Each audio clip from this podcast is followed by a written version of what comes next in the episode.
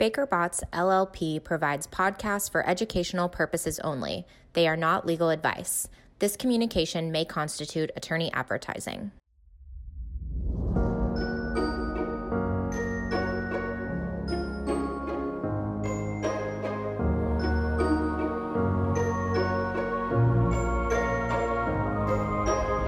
Welcome to the Environmental Evolutions Podcast, where we explore the changing landscape of environmental law and policy. I'm your host, Megan Berge, coming to you this time from our offices in Houston, Texas. I'm joined today by my amazing partners, Jason Bennett and Tom Holmberg. Jason and Tom are in our global projects group and are on the front line of navigating with their clients commercial transactions that negotiate ownership of environmental attributes, which these days primarily is carbon. Jason, Tom, thank you for joining me. Thank you, Megan. It's nice to be here. My reason for visiting the great state of Texas also is the inspiration for today's podcast. Carbon markets. What are they and how do they work? There are at least a couple of markets. If you're a company that's going to decarbonize something, you create a benefit. One way that you can make use of that benefit is you can say, we're going to create a carbon offset. To do that, you need to work with a registry. You need to follow the rules for measurement, verification, reporting, so that you can offer it out into the market and people will buy it and use it for their decarbonization to offset some of their carbon activities. Another way to do it is if you're a company and you want to decarbonize your own operations, you invest in projects to take away the carbon, to put it away, to reduce the load. You know what your carbon intensity was before, you know what your carbon intensity is afterwards. You've decarbonized a product. So you don't then go and list a carbon credit somewhere and sell it to somebody else you've consumed that benefit. Tom, I want to go over to you. How do people create value in doing this? Carbon trading is nothing new, been around since the early 90s. If you talk to people who have been involved in this for a while, there are parties out there that have credits that were generated years ago that have not been traded or retired. They still exist. And similarly, if you're creating a, a credit or an attribute today, you want to make sure that will have value in 10 years. There are a lot of market participants that are entering into contracts and developing environmental attributes and trying to find a way to create value with their carbon reductions and other activities in the space. And those participants in the market want to know that what they're doing today will have value in the future.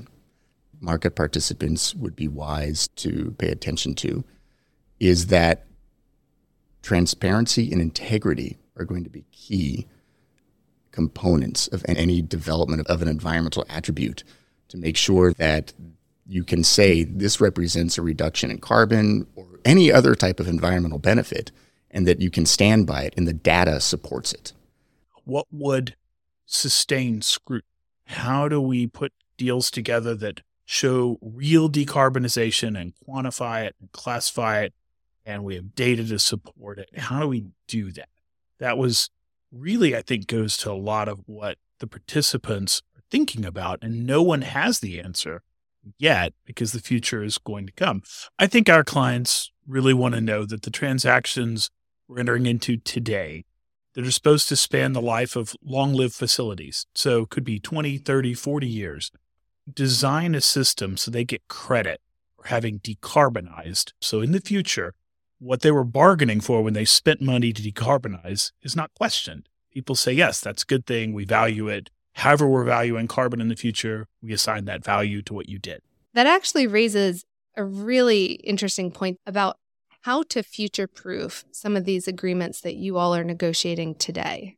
There's at least sort of three things wrapped up in what Jason said, right? One is you need to make sure that if you are creating these credits that they're not you're not double counting. You're not both selling a low carbon sneaker and selling an attribute, both of which capture the same carbon reduction, right? The second is we're not just concerned about creating value.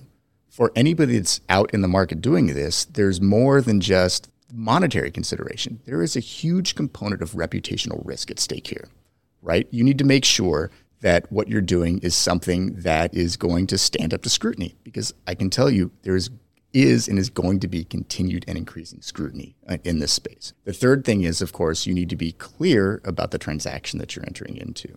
The contract needs to be very clear about what is being sold, what has been created, and that there's really no double counting because that is the name of the game when dealing with these environmental attributes. They need to be transparent and they need to be very clear that you're not double selling. You're not selling a credit and a sneaker that has this low carbon attribute to the sneaker itself.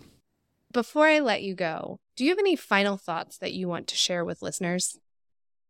To wrap up something that I think is worth repeating integrity is the name of the game if you want your carbon credits, your carbon reductions, your decarbonization plan to be trusted, focus on the integrity of the system. How are you counting? What data are you using? Are you scrutinizing it enough?